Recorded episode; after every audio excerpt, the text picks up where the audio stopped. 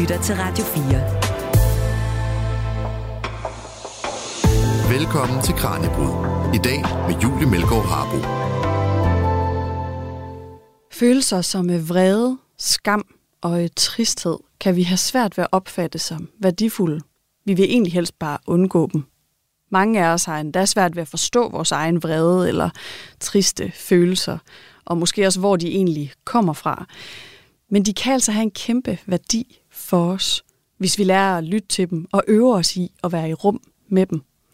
For på den måde kan også de negative følelser hjælpe os og guide os og sørge for, at vi når flere af vores mål. Men hvad vil det sige at være med sine følelser? Og hvordan kan vi lære at lytte til det, de prøver at fortælle os, så vi kan nå flere af vores mål? Det skal vi undersøge i dagens program. Mit navn er Julie Melgaard Harbo. Velkommen til Kranjebrud. Du lytter til Radio 4. Med i studiet i dag, der har jeg Mia Skytte O'Toole, der er professor ved Psykologisk Institut på Aarhus øh, Universitet. Tak fordi du vil være med i dag, Mia. Tak fordi jeg må komme. Og det skal jo handle om følelser, og hvordan vi kan bruge alle vores øh, følelser til at styre os i den rigtige retning med vores øh, liv. Vi skal blandt andet tale om, hvad der sker med følelseslivet, hvis man oplever at få en depression og hvad der sker, hvis vi selv eller en øh, nær kommer ud på den anden side af en kraftbehandling, og hvordan man kan arbejde med de angstfulde følelser, der altså ofte følger med her. Men øh, jeg kunne godt tænke mig at begynde et andet sted, nemlig ved denne her idé om grundfølelserne, og hvorfor vi måske skal bevæge os væk fra denne her måde at tænke følelser på. Så Mia, hvad, hvad er grundfølelserne? Og hvorfor er ideen om grundfølelserne ikke en, øh, et særligt godt udgangspunkt, hvis vi vil forstå øh, følelsernes udtryk og følelsernes betydning? Altså, selv er jeg flasket op med ideen om grundfølelser. Det var det, vi lærte, og det var det, man lærte. Og det giver meget sådan intuitiv mening for os som mennesker, at man har forskellige bestemte sådan kernefølelser, og der er endda lavet Disney-film øh, om det. Øhm, de sidste øh, årti, eller, eller sådan de sidste årtier, har man stillet spørgsmålstegn ved den her idé om grundfølelser, om det faktisk er sådan, at vi er født med programmer, der tændes og slukkes i mødet med bestemte stimuli i omverdenen. Og det er efterhånden svært at finde følelsesforskere, der for alvor tror på øh, den idé. Og et af sådan de overbevisende eksempler for mig på, at, øh, at det måske ikke er det bedste framework, er, øhm, at den samme følelse, det vi kalder det samme, det kommer til udtryk på så enormt mange forskellige måder, både inde i os og mellem os. Når vi er glade, så kan vi godt stereotypisk forestille os sådan en smiley face, der står med en stor bred mund, eller når vi forestiller os vrede, at nogen har rynket bryn. Men når man så går ud i virkeligheden, så kan man se, at når vi er glade, det har en myriade af forskellige fremtrædelsesformer. Vi kan græde, når vi griner, vi kan råbe, når vi griner, og vi kan le, når vi griner, og alt det, der har man brug for situationen til at forstå. Så for at jeg korrekt kan forstå dine følelser, så har jeg simpelthen brug for mere information end bare dit følelsesmæssige udtryk. Ja, og vel også om, om den specifikke person, for der er også nogen, der græder, når de bliver vrede, og nogle andre, der råber. Så det er vel det også er det. både kulturelt bestemt, men også virkelig bare fra person til person. Så absolut. Så hvis det her ikke er vores udgangspunkt for at forstå følelserne, hvad er så et godt sted at starte, hvis man gerne vil forstå? Et godt sted at starte kunne være, hvor vi siger, hvad er følelser, og hvad skal de kunne, og så bliver lidt ligeglad med, hvor mange følelser der lige er sådan, øh, man eventuelt er født med eller ej. Hvis man ligesom prøver at parkere den idé, og så siger, vi er som mennesker altid har vi altid, hvad kan man sige, sådan en affektiv tilstand. Nogle gange så siger man, kalder man det også en baggrundsstrøm af affekt. Det er egentlig ikke følelser som sådan, men vi har det altid på en bestemt måde. Så det vil sige, at man kan altid sige, hvor er jeg mest henne, sådan på en skala fra negativ til positiv, og på en skala fra ikke aktiveret til aktiveret. Så nu står jeg her sammen med dig, jeg synes, det er spændende. Så jeg er lidt mere over i det positive end det negative, og der er også sådan lidt, lidt kuldertryk på for mig, fordi jeg står her i et studie sammen med dig, så jeg er mere aktiveret. Så jeg er et eller andet sted der. Og sådan er det altid. Det skifter afhængig af, hvordan vi har sovet, hvordan vi har spist, hvad vi laver, hvad vi tænker på osv. Og nogle gange så bliver den her baggrundsstrøm øh, af affekt bliver ophøjet til egentlige følelser. Og det gør den i mødet med noget, der er relevant for os. Og det er jo forskelligt fra person til person. Så når vi møder noget, der er relevant, vurderer det som relevant, så kan der opstå en følelsesmæssig episode. Og det, der er vældig, vældig smart ved det menneskelige følelsesliv, det er, at følelser, det er motivationelle signaler, og de er handleanvisende. Så det vil sige, når jeg oplever en følelse, så ved jeg, der er noget på spil for mig her. Den reaktion i gang sætter også nogle handleanvisninger. Så hvis jeg for eksempel bliver bange over et eller andet, så mærker det, og så forbereder følelsen ligesom min krop på at tage benene på nakken og løbe væk og i sikkerhed. Og det er jo vældig smart, hvis der faktisk er fare på færre. Mm. Og så nogle af de negative følelser, man ligesom kan opleve i sit liv. Måske er det ikke frygt, der fylder mest. Det er måske nogle andre negative følelser. Ja. Det kan være, at man ofte oplever, at man bliver vred eller man bliver trist. Hvordan er det, man så kan bruge dem øh, og de handlesignaler, de ligesom kan sætte gang i? Ja, det er jo noget af det, som vi beskæftiger os rigtig meget med i psykologisk behandling, forskellige former for psykoterapi, og det kan man også gøre med en veninde eller venner over en kop kaffe, hvis man har lyst til det. Men ideen er at se, hvad, hvad er det, de her følelser vil med mig. Langt de fleste gange, så foregår det jo vældig automatisk. Vi bliver bange, eller glade, eller triste, eller vrede, og så handler vi relevant på det, og så er alt godt. Så fungerer følelserne øh, pro- problemfrit. Nogle gange, så går man jo med sådan en, altså jeg kan ikke rigtig forstå, hvorfor jeg bliver vred her, eller jeg synes, at alting det er okay, hvorfor er det egentlig, jeg bliver så trist, eller sådan noget. Og der kan det jo være relevant at gøre ophold der og se, hvad, hvad er det, det her vil med mig? Det kan være, at jeg ikke rigtig vil indrømme, at jeg er trist, men det kan være, at det kan være, at det, fordi jeg er ensom. Eller det kan være, at den der ulmende et eller andet, det er faktisk vrede, fordi jeg synes, der er nogen, der behandler mig uretfærdigt. Men det kan være svært at sådan at åbne op til de følelser, hvis man ikke rigtig kan lide at være i stue med dem. Og hvem kan lide at være i stue med de negative følelser, som angst og tristhed og, og vrede osv.? Ikke desto mindre, så kan der være relevant information at hente der.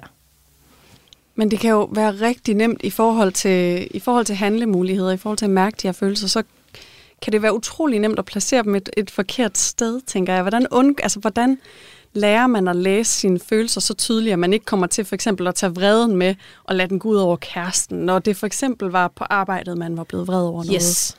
Hvor, ja. Hvordan gør man ligesom her? Godt spørgsmål.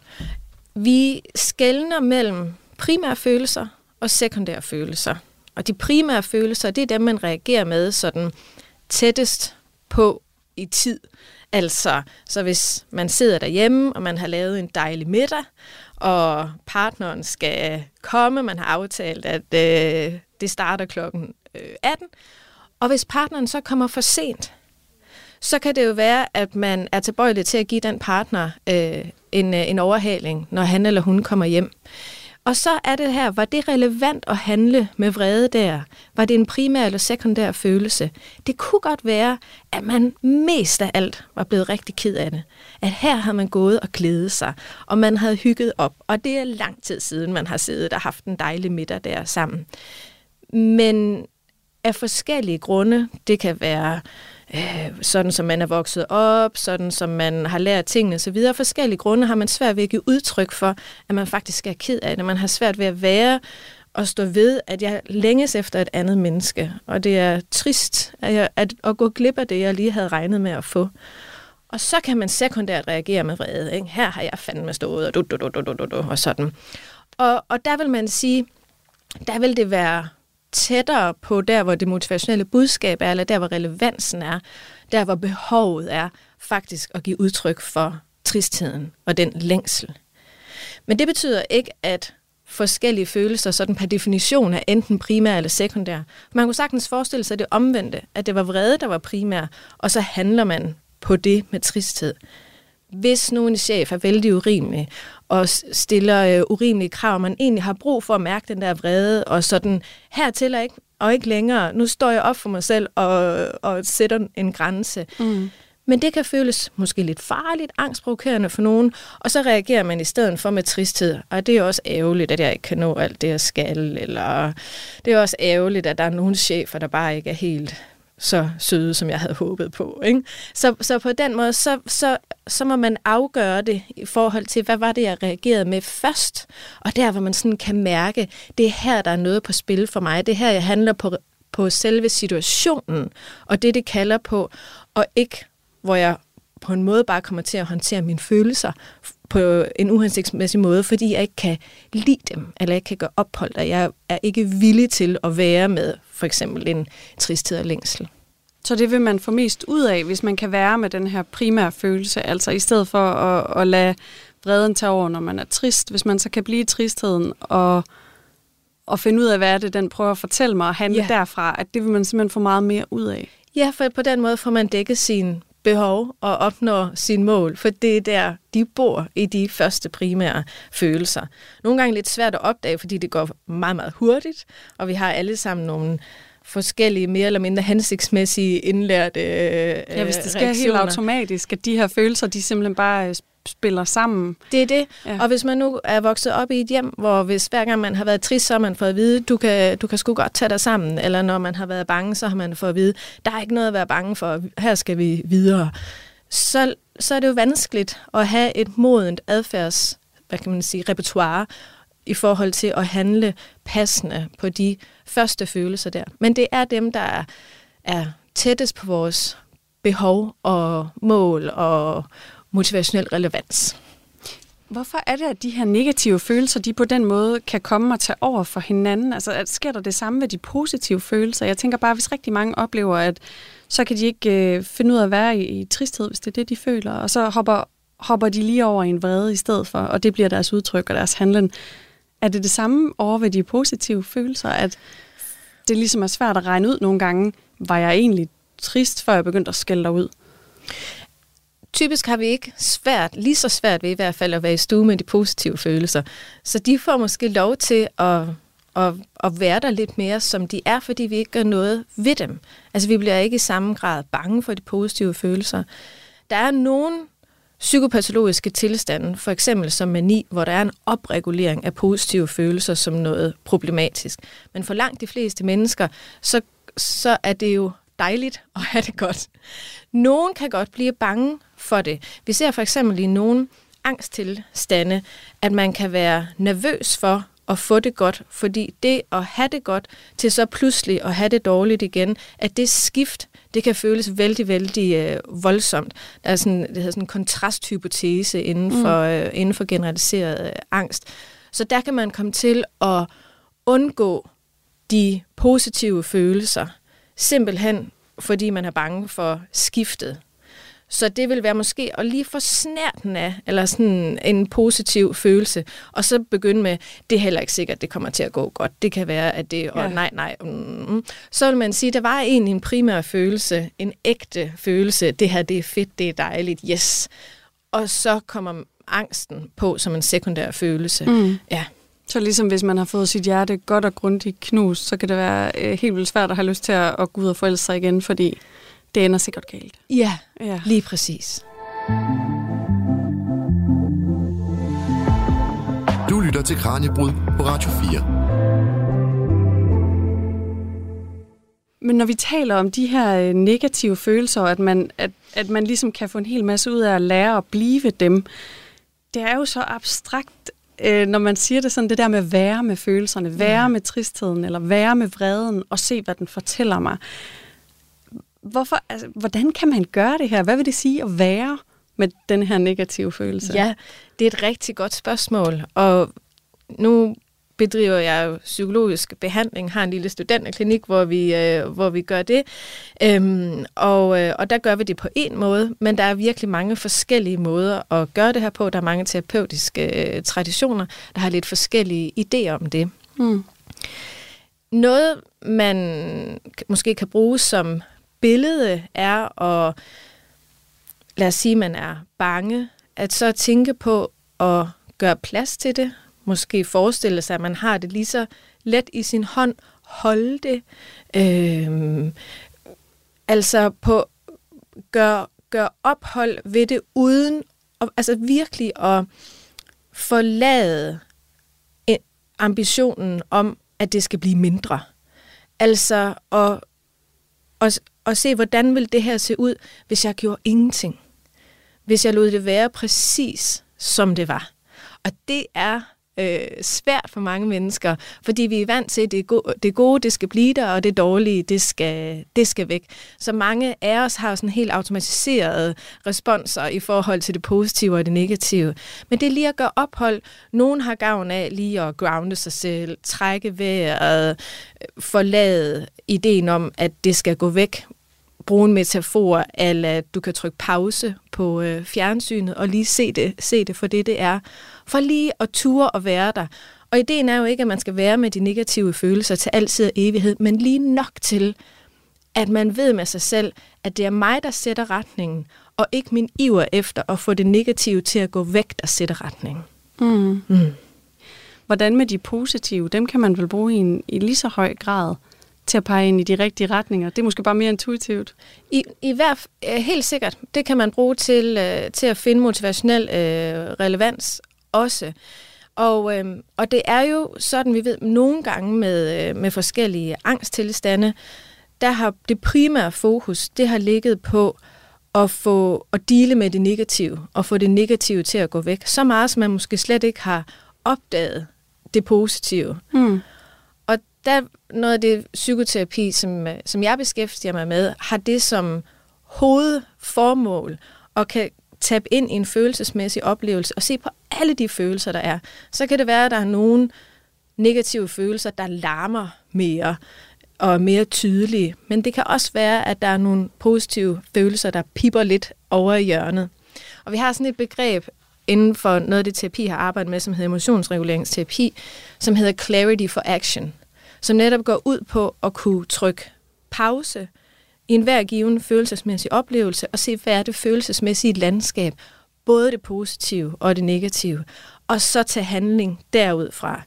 Så hvis jeg nu er vældig bange for at skal holde et oplæg, lad os sige det, foran nogen, så kan det være, hvis du spurgte mig, hvordan har du det med det, Mia, så vil jeg sige, at jeg er bare bange. Det er det eneste, jeg lige kan komme på. Mm. Men hvis vi lige trykkede pause, så kunne det være, at jeg var bange, og det kunne være, at jeg også var lidt interesseret.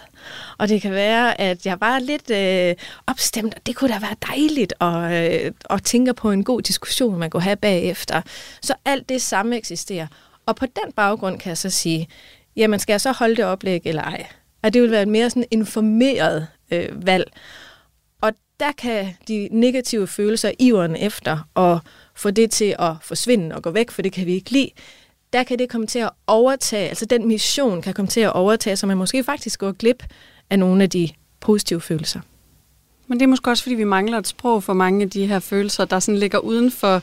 Nu talte vi om, øh, vi talte om de her grundfølelser før, som måske er et dårligt udgangspunkt, fordi der er jo bare en håndfuld, hvor et af problemerne måske er, at vi mangler øh, at kende alle følelserne, at du også kan være spændt, du kan også være nervøs, og det hele kan, være, det hele kan ligesom eksistere samtidig. Det kan også være en fed oplevelse, selvom du er nervøs. Lige præcis. Lige ja. præcis.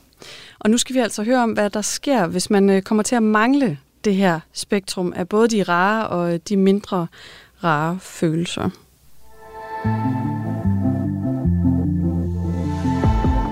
Du lytter til Kranjebrud på Radio 4.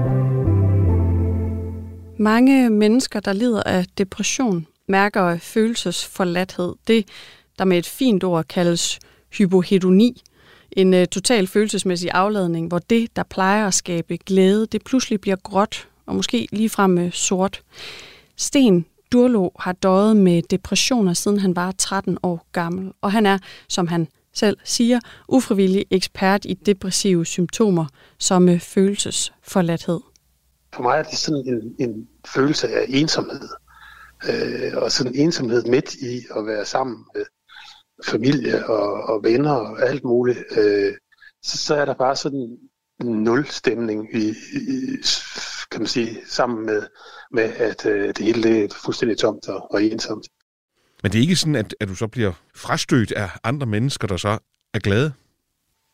Øh, nej, Nej, sådan nogle øh, situationer, der er det jo meget begrænset, hvor, hvor, hvor socialt øh, jeg er i hvert fald ikke. Men jeg har jo min, min familie, min kone og datter, som er, er sådan altså meget, meget øh, omsorgsfulde og, og, og hjælper mig ekstremt meget. Men det er det, der sådan ligesom er det pinefulde. Det er jo så, at midt i alt den sådan, kærlighed, der er øh, i familien, jamen så sidder jeg fuldstændig ondt alle steder af, af, af den der ensomhed. Det, det er det værste, jeg ved. Giver det skyldfølelse, for du, du ved jo et eller andet sted godt, at de holder af dig?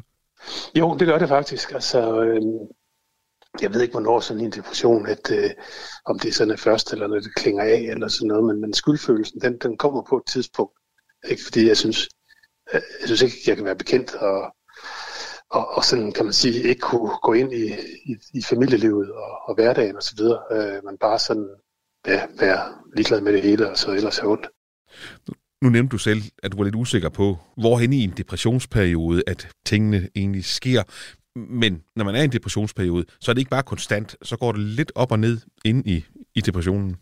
Ja, altså jeg vil mere sige, at det er sådan lidt pyramideformet, ikke? fordi øh, altså, når det er, når det er værst, så, så er der jo ingenting. Altså, øh, og, og det værste, det er jo sådan en, for mig en sammenhængende periode, hvor man så sige, optakten, den er sådan lidt, åh oh, nej, nu kommer der måske noget, hvad skal jeg nu gøre, og sådan noget. Og når det sådan begynder at klinge af, så, øh, så starter der jo sådan en form for optimisme på et tidspunkt, ikke? Øh, så, så det, det er sådan meget sammenhængende, synes jeg, øh, sådan de forskellige øh, elementer. Når du så mærker, at der er noget på vej, og du er på vej et eller andet sted hen, hvor det ikke er så rart at være, hvor du for eksempel måske bliver lidt ligeglad med, med de mennesker, du omgiver dig med, ved du, hvad du skal gøre ved det så nu? Nu har du prøvet det mange gange. Ja, det gider jeg, øh, fordi jeg har jo været på et sådan toårigt forløb på Rigshospitalet, øh, øh, hvad hedder det, som øh, kompetencecenter for affektive sindslidelser, øh, hvor jeg har været sådan et forløb med alle mulige former for behandling og medicin. Og det man lærer der, det er blandt andet altså, at, at kende de ting, der, der trigger en, og, de, og, og lære de ting, der sådan kan, man kan handle sig ud af. Og, og for mit vedkommende, der er det, der er det at være meget opmærksom på min nattesøvn, og øh, selvfølgelig spise medicin, og øh, være god ved mig selv, og prøve at, at, at, at være en, bare en lille smule social, altså sådan for at få nogle andre input, end at sidde og, og have ondt af sig selv, eller ikke føler, at man kan noget, osv. Øh, det er det, der har hjulpet mig meget. Så med den nye øh, medicin og den nye selvterapi, så kan du holde af din familie hele tiden? Ja, ja, det kan jeg. Det kan jeg faktisk, og det er jeg jo enormt glad for. Det, det de også kan mærke. Ikke? Så, øh, så, så der er ikke de der, der er ikke de der forbandede perioder længere. Det, det er jo så fire år, det, cirka det, jeg ikke har haft det. Jeg kan ikke se, at der skulle være noget som helst, øh, der skulle bringe mig i depression igen. Det, det kan jeg ikke. Altså, der har været en masse ting, der er, i de fire år, der, der, der er sket, som, som tidligere ville have, have fået mig ned. Men, men det er ikke sket, øh, fordi jeg er meget seriøs med det der øh, behandling og de ting, jeg har lært. Det fortalte Sten Durlo til mine kollega Kasper Fris. Det her er Kranjebrud på Radio 4. Mit navn er Julie Melgaard Harbo, og i dagens Kranjebrud, der kigger vi nærmere på følelser, og hvordan man kan bruge sine følelser til at guide en, så man altså kan komme tættere på sine mål. Med i studiet, der har jeg nemlig Mia Skytte O'Toole, der er professor ved Aarhus øh, Universitet, og altså forfatter til en bog, der hedder Følelsernes Kompas, som også forklarer noget af det her, vi taler om i dag. Og Mia, nu hørte vi Sten Durlo fortælle her om sin øh, oplevelse med følelsesfladhed eller følelsesforladthed, der altså i mange tilfælde kan følge med en øh, depression. Og han beskriver følelsen af ensomhed som helt central, også når han er sammen med sin familie, som han elsker. Øh, og så nogle følelser af skyld og skam. Det er ligesom det, der fylder, hvis der er nogle følelser, der fylder. Er der flere ting end dem, han beskriver her, der karakteriserer den her følelsesfladhed hos deprimerede? Så først og fremmest, så vil, jeg, øh, så vil jeg sige, hvor er det vidunderligt, at Sten har fundet noget, der faktisk virker ja. for ham.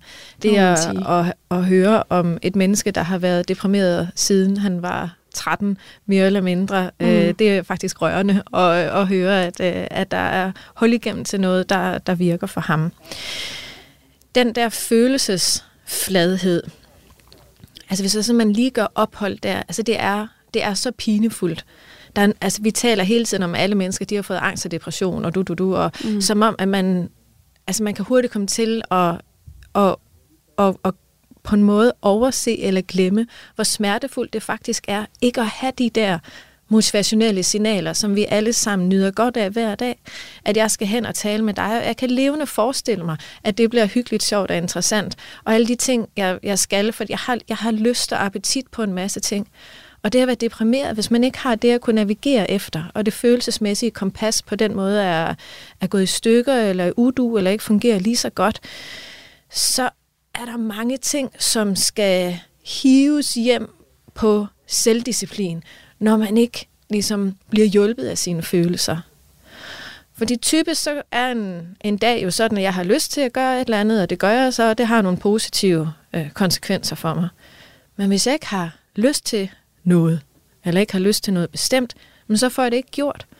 Og så går jeg så også glip af de positive konsekvenser, går glip af de belønninger, det indebærer. Og det starter sådan en ond cirkel, at når jeg ikke har lyst til noget, får jeg ikke gjort noget, og så var jeg ikke sammen med de dejlige mennesker, eller så får jeg ikke gået en tur med hunden, eller så, og så videre, og så videre. Men det er virkelig svært at få gjort, når motivationen eller lysten ikke, øh, ikke er der. Og derfor så er sådan en moderne depressionsforståelse, det er netop det her med at forstå depression som fraværet af belønninger, som et tab af mening. Mm. Og så bliver man jo saftsus med ensom. Man sidder der på kanten af noget, og det følelserne, de spiller ikke helt med, som de plejer, og man opnår ikke de belønninger. Det er ikke lige så dejligt at være sammen med sin familie. Altså man, man reagerer ikke lige så positivt. Og så, så kan man godt forstå, at så er der ikke langt til at, at føle sig på kanten af det, og føle sig ensom. Og derfor så lægger jeg også mærke til, at Sten han siger, at noget af det, der har hjulpet, som om der er flere ting, der har hjulpet, mm. men noget af det, han, han fremhæver her, er det at handle sig ud af noget. Og det en, en stor del af, af moderne psykoterapi for depression går ud på at handle på trods, altså handle og gøre, selvom lysten ikke rigtig er der. For hvis man venter på, at lysten kommer, så kommer man til at vente rigtig lang tid. Mm. Så det at gøre noget, selvom man ikke har lyst, men noget, der er meningsfuldt for en, sådan så når man gør det, at så er der alligevel en, en belønning, der venter, fordi i dag har jeg gjort sådan, som jeg gerne vil gøre. Ja, mm. og vi har jo talt om, at følelserne de tit er, er dem, der skal sætte gang i os, sætter gang i en handling, og at vi, vi lærer at lytte til øh, følelsen og sidde med den, og så kan vi blive bedre til at handle i nogle rigtige retninger. Hvad gør man så, når man som deprimeret oplever ikke at have nogle følelser, der kan guide en i en retning? Øh, hvilke, hvilke redskaber kan man så bruge her? Noget, vi arbejder med i noget af den forskning, jeg laver, er adfærdsaktivering, som netop går ud på at planlægge nogle ting, man realistisk kan gøre, men som afspejler den, man gerne vil være, som afspejler ens værdier. Så lad os sige, at man gerne vil være en nærværende forældre, Øhm, så, spørger, så kan man sige, hvordan, hvordan ser det konkret ud? Hvad kan man udlede af forskellige ting, man kan gøre, der afspejler det, at man gerne vil være en nærværende forælder, for eksempel. Det kan være, at man gerne vil være en, der er der for sine veninder, øh, eller hvad det nu er. Så vælger man et område, og så kan man sige, er der noget, og det gør ikke noget, det er bitte lille småt, men det er det er koblet op på noget, der har værdi for mig. Mm så kan det være, at jeg plejer at gå til badminton med Lise Lotte, og det kan jeg ikke lige nu, fordi jeg er deprimeret. Men jeg kan måske skrive en sms til hende og sige, at jeg glæder mig til at kunne det igen, og finde ud af, hvordan kan jeg få i gang sat nogle forskellige ting, som er kongruent eller overensstemmelse med den, jeg gerne vil være. Så derfor så handler det om at få skiftet fokus lidt væk fra at vente på, at lysten melder sig, til at se på, hvad er det meningsfulde? Hvordan vil jeg gerne være sådan en, der kan gøre her?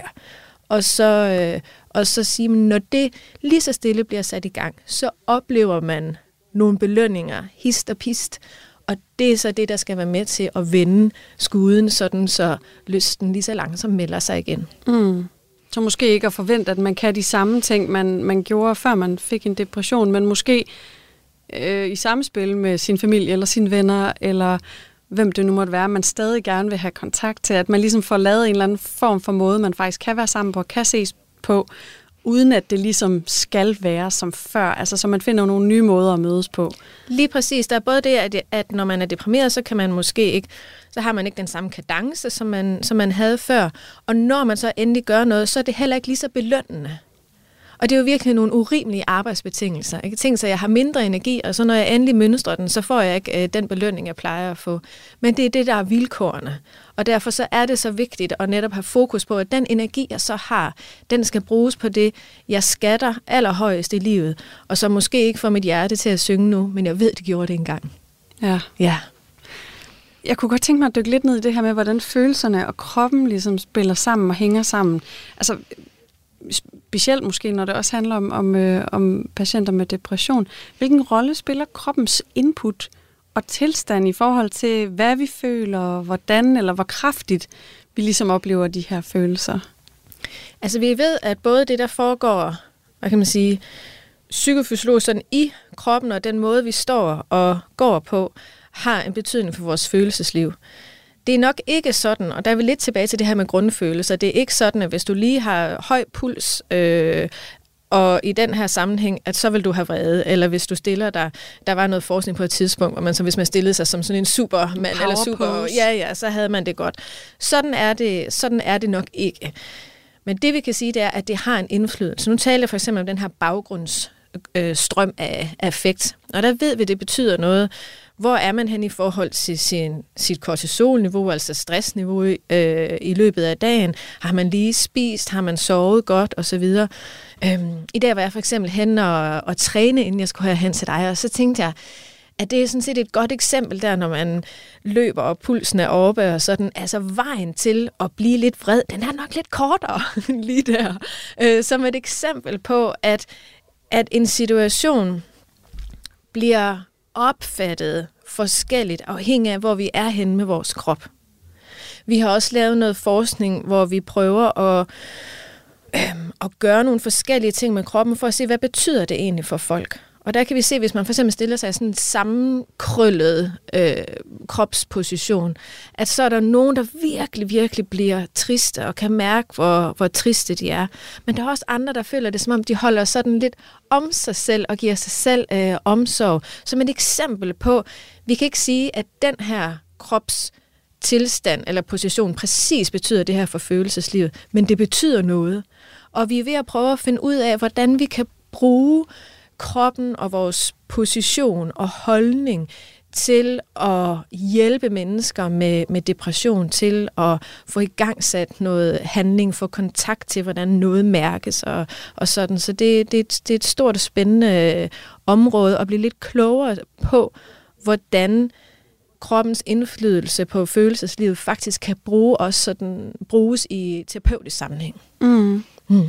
For det er vel også en af, det er vel også en af, hvis man vil have det så godt som det nu er muligt med en depression, og man vil lære at, sin krop ligesom at lytte til, til sig igen. Altså man vil lære følelserne at kende på ny under en depression. Han nævnte her, øh, Sten, før, at, at noget han havde skulle gøre meget ved var sin søvn. Ja. Altså for alle de her fysiske ting, måden vi passer på vores krop på, som jo så bliver endnu sværere, når man har en depression, fordi det bliver jo sværere at motivere sig selv til at, at dyrke motion og få den rigtige nattesøvn osv., men det bliver bare endnu vigtigere måske, når man har en depression. Absolut, og, og, og der er det igen meget, meget urimeligt, når man er deprimeret, at vi ved, at der er en hel masse måder, hvorpå kroppen er dysreguleret i forhold til søvn og stress, stressniveau osv. Så, så, videre. så det at have fokus på at varetage helt basale behov for sovet, ikke bare de 7-8 timer, man gerne skal sove, men også øh, på et bestemt tidspunkt på døgnet, sådan så man kan komme op og komme i gang, og alt sådan noget, som vi ved har indflydelse på, at man kan blive lidt mere velreguleret i udgangspunktet. Mm. Ja. Når man så forhåbentlig på et tidspunkt kommer ud på den anden side af en, af en depression, kan det så være mere udfordrende at lige pludselig skulle orientere sig i det her følelseskompas, end det var før? Fordi så skal man jo ligesom, tænker jeg, lære følelserne lidt at kende på ny. Altså er der noget med, at det er sværere at finde ud af, hvad det er, de fortæller en, eller lige sådan at kende dem, når man kommer ud og begynder at kunne mærke dem igen? Det, mit bedste svar på det, tror jeg virkelig er, hold op, hvor er det forskelligt. At der er nogen, som som virkelig beskriver sådan en følelse af, at jeg er kommet hjem til mig selv. At jeg har genfundet mig selv og ved nu, hvad det er, jeg skatter højt, og hvad jeg skal prioritere osv. At det var et blip på en eller anden måde, at, mm. at jeg kom lige væk fra det, og nu er jeg tilbage igen. Og andre har det næsten som om, at de er blevet genfødt.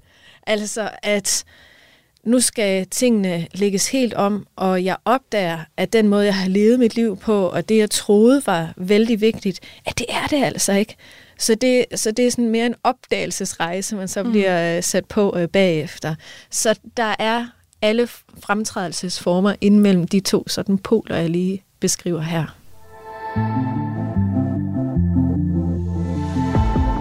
Du lytter til Kranjebrud på Radio 4. Noget, som vi sådan har øh, lige rørt en lille smule ved, men ikke talt så meget om, Mia, det er jo følelsesregulering. Og det tænker jeg også er vigtigt at forstå i den her sammenhæng. Hvad, er, hvad, hvad, vil, hvad vil det sige? Hvad er følelsesregulering? Ja, følelsesregulering går dybest set ud på at opregulere eller nedregulere enten positive eller negative følelser. Og vi startede med at sige, at vi har måske tendens til at opregulere de positive følelser og nedregulere de negative. Men vi har brug for at kan gøre det modsatte også. Altså hvis man sidder til en begravelse og pludselig kommer i tanke om en god joke, så er det fint nok, at man kan nedregulere det grin og den positive følelse. Og det kan også, øh, nu har vi lige set øh, håndbold øh, finale, og der kan det jo være godt at opregulere sådan en vrede, og her kommer vi, og nu skal de have, og så videre. Så, så på den måde kan man, kan man sige, at, at det handler om altså sådan hensigtsmæssig følelsesregulering er at kunne op- og nedregulere både positive og negative følelser. Og der er forskellige sådan familier af strategier, man kan benytte sig af. Man kan både manipulere situationen, man kan vælge at for eksempel at møde op eller melde sig syg, hvis der er noget, man er bange for.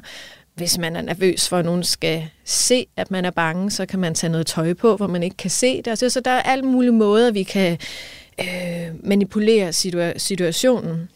Så kan vi også gøre noget med vores tanker, vores opmærksomhed. Hvis jeg nu for eksempel kan se, at jeg, nu begynder du at stå og kede dig lidt over øh, det, jeg står og, og siger, øh, siger her, så kan jeg med min opmærksomhed jo måske begynde at kigge et andet sted hen, sådan så jeg ikke ser, at du begynder at kede dig. Jeg kan også begynde at tænke noget andet, og tænke, men det har nok ikke noget med mig at gøre, det kan være, det er fordi, du er træt, eller hvad det nu er. Så pointen er, at man kan gøre noget med situationen, man kan gøre noget med sin opmærksomhed og sine tanker. Så når følelserne de er ved at melde sig, og de lige så stille er på vej, så er der stadigvæk noget at gøre med situationen. Og der så kommer mere følelse på plads, så kan det være, at jeg kan begynde at gøre noget andet med min opmærksomhed, og jeg har også stadig mulighed for at tænke lidt anderledes om tingene. Og så på et tidspunkt vil følelsen være udviklet, og så kan jeg ikke rigtig bruge de strategier mere, så må jeg ligesom bare ride følelsen af.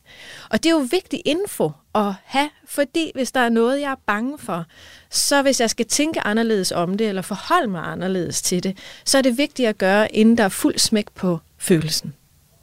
Og vi har talt om det her med følelsesfladhed, og, og ja. hvordan vi lytter til følelserne. Men hvad så den anden vej? For det er jo ikke altid, det er mega smart at lytte til sine følelser. Hvis man for eksempel har en tendens til angst, eller mm-hmm. angstfulde tanker, så kan følelserne og, og kroppens reaktioner jo virkelig lyve for os og fortælle os, at vi er far, når vi ikke er det. Så hvordan kan man skille de her brugbare fra de mindre brugbare ja. følelser? Og det korte svar på det, det er, virker det? Lige præcis for dig i dit liv. Og, og, og det er jo sådan en meget pragmatisk måde øh, at, gå, at gå til det på, men, men det er alt andet lige øh, det, man, det, man kan gøre, fordi hvem, hvem kan egentlig bestemme, om du er for bange eller for lidt bange? Hvem kan bestemme, om jeg er for trist eller, eller har, kunne have gavn af at, at være lidt mere trist. Så jeg tænker, der må man forlade sig på, at, at, at det skal virke for vedkommende.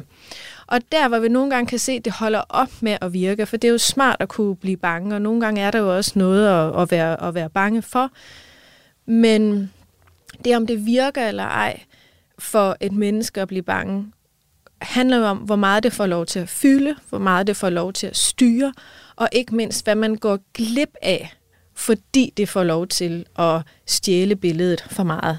Så hvis jeg hele tiden er opmærksom på fare, og hvordan jeg får reduceret det, og hvordan jeg kan være på forkant med noget, og hvordan jeg kan undgå dut, lut, så vil jeg øh, måske løbe den risiko, det vil være, eller og, altså løbe den, en risiko for ikke at opdage nogle belønnende muligheder, alt muligt, der ikke har at gøre med min ambition om at reducere angsten.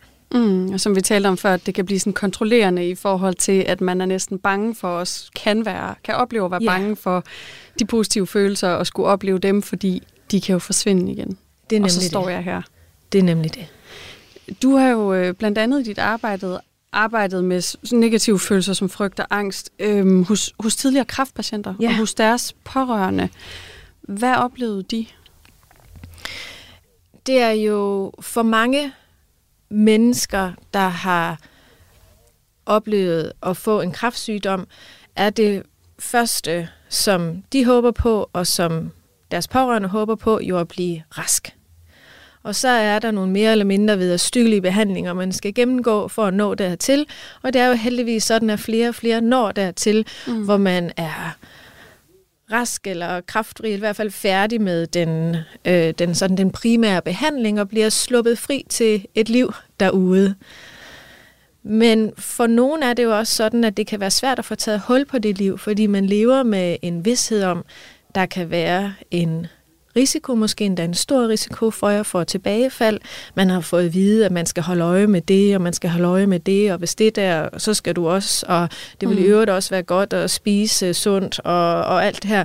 Så de står, hvor konteksten lige pludselig er, hvad kan jeg gøre for at minimere risikoen for tilbagefald, og kan blive overopmærksom på øh, tegn på tilbagefald. Så ved vi også, at der er nogen, som har, hvad kan man sige, har vanskeligt ved ligesom at være i det space og ignorere det. Og bliver underopmærksom på tegn, underopmærksom mm. på osv. Så det er jo forskellige reaktioner på den, hvad kan man sige, den virkelighed, der er, at man står med en risiko for tilbagefald, at nogen får overgjort mm. i sin opmærksomhed, og nogen får, og nogen får undergjort. Og begge dele ved vi er reducerende i forhold til livskvalitet, og heller ikke den bedste måde at varetage sin, hvad kan man sige, sin sygdom, øh, eller tage vare på sin sygdom. Fælles for dem, som, hvad kan man sige, øh, bekymrer sig vældig meget om det her, hvor det optager rigtig meget af, af deres tankevirksomhed, er, at bekymring bliver brugt som en håndteringsstrategi for angsten. Så det melder sig, tænk sig, hvis det her det er et tegn på tilbagefald, eller hvad med det, eller det her, det skal jeg lige have, have en second opinion på. Mm. Hvad det nu må være. At den frygt opleves som så ubehagelig, man har lige stået i det, og det har været så frygteligt at gennemgå det der behandling, at så går man i gang med at bekymre sig. Så kan jeg gøre det, og så kan jeg gøre det, og så kan jeg også gøre det, og, og så videre. Simpelthen for at reducere angsten. Man Ja. kan lægge en plan. Ikke? At man kan... får hele, styr på hele sit liv og skemalagt alt, hvad man selv kan gøre, Lige præcis. for at sige, jeg, jeg gør jo alt, jeg kan. Jamen, Yes. Så minimerer man på den måde. Og det er jo vidunderligt, hvis Ja. ja. man gjorde det en gang eller en gang om måneden, og der så ikke var ballade derimellem. Men for nogen, der kommer det til at overtage og blive vældig styrende for, øh, for vedkommendes, vedkommendes liv. Og det er jo så forståeligt, men ikke desto mindre uhensigtsmæssigt, fordi det kommer til at optage alt for meget, alt for meget plads i de her menneskers liv. Mm. Ja, Men det var vel også virkelig bare et kendetegn på angst. Den, der, det der, den lyst til at styre ting, du ikke kan styre, og specielt når du har haft en sygdom, hvor du måske har følt dig magtesløs i et eller andet forløb længe, ja, så kommer du ud på den anden side, så har du kæmpe behov for at indføre så meget styring, du overhovedet kan. Absolut. Og derfor så er en vigt, et, et vigtigt led for dem, der sådan har øh, altså virkelig er begrænset af bekymring. Der er et vigtigt led af det at, og, hvad kan man sige, at fremelske noget, som man kan kalde kreativ håbløshed. Kreativ i den forstand, at det ikke skal sætte folk i stå, og håbløshed i den forstand, at man skal se og erkende, at i min iver efter at få reduceret angsten, der har det en pris, eller jeg kommer endda til at vedligeholde angsten. Jeg kommer til at sidde fast her, så er der angst, og så bekymrer jeg mig, ligger en plan, så går det væk. Men det gør bare, at næste gang der kommer angst, så gør jeg det samme, og så kommer man til at sidde fast der. Mm. Så det at opdage, at mine kontrolstrategier, mine strategier for at få det her til at gå væk, at de virker faktisk ikke. Og det er vigtigt, at man sådan for alvor erkender det, og kan være der for at invitere nogle nye strategier ind. Mm. For det vil jo give lidt mere angst lige for en stund. Og hvem har lyst til at invitere det ind i sit liv? Du lytter til Kranjebrud på Radio 4. Det arbejde, som, øh, som jeg har været med til sammen med, sammen med mine kolleger i forbindelse med de tidligere kræftpatienter, det har været at lære øh, patienterne nogle strategier, så nogle opmærksomhedsstrategier, øh, så når man bliver trigget af angst, så i stedet for at bedrive bekymring, så at lære noget, vi kalder afkoblet opmærksomhed, mm. at man kigger på det, og sådan siger, tak for invitationen, men øh, ja, vi, vi venter lige lidt. Eller tak for invitationen, men jeg gør lige noget andet. Mm. Så man simpelthen sætter en kile ind der så, og bryder den automatik, der er mellem frygt og så håndteringsstrategier i form af bekymring på den frygt.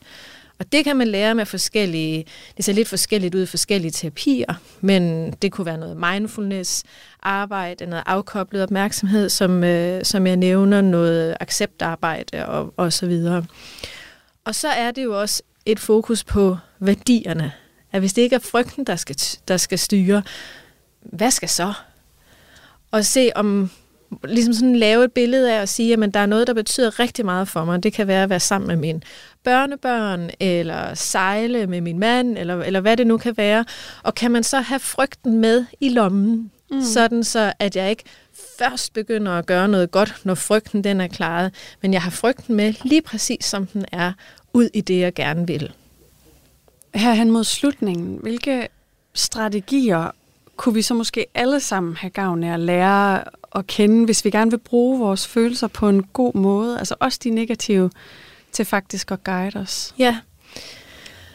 En markør for det, som vi taler med vores patienter om, vores klienter om, er også, altså det, der, det er fordi, det står og falder med, at man kan identificere noget, som hjælper det her mig.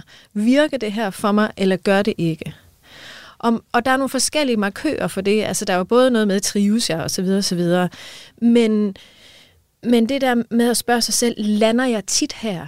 Er det her noget, der ligesom er et tema? Er det her noget, der gentager sig? Fordi hvis man oplever følelser, bekymrer sig lidt om det, og så er problemet løst, så er det jo vidunderligt at bekymre sig. Men hvis man bekymrer sig og ligesom føler, det kører i ring det her.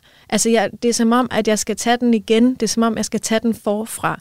Altså hvis man begynder sådan at lande det samme sted, mm. øhm, så, er det, så kalder det i hvert fald øh, på øh, opmærksomhed. Og, og øh, bestemte strategier, altså der må jeg simpelthen være, være svar skyldig, øhm, fordi det til syvende og sidst jo handler om, at en strategi skal passe til situationen. Mm.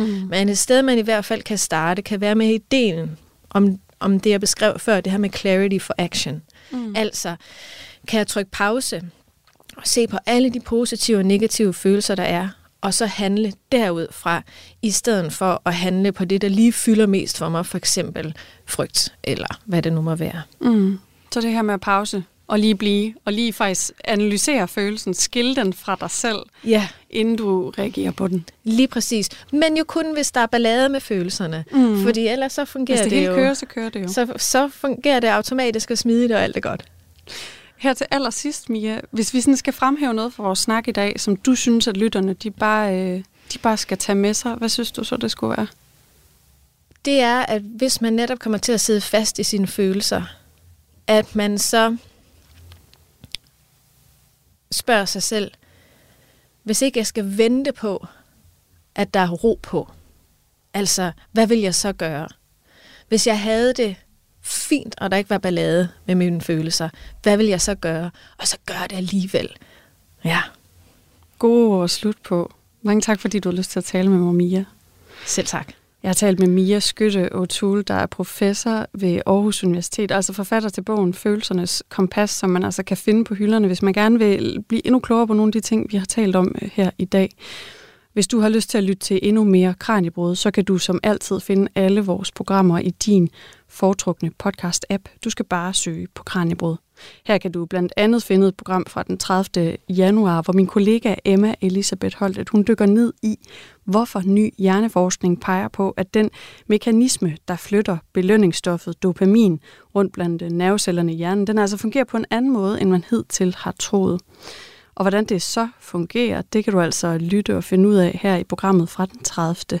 januar. Programmet, du har lyttet til, er produceret af Videnslyd for Radio 4. Mit navn er Julie Melgaard Harbo. Tak fordi du lyttede med. Du har lyttet til en podcast fra Radio 4. Find flere episoder i vores app, eller der, hvor du lytter til podcast.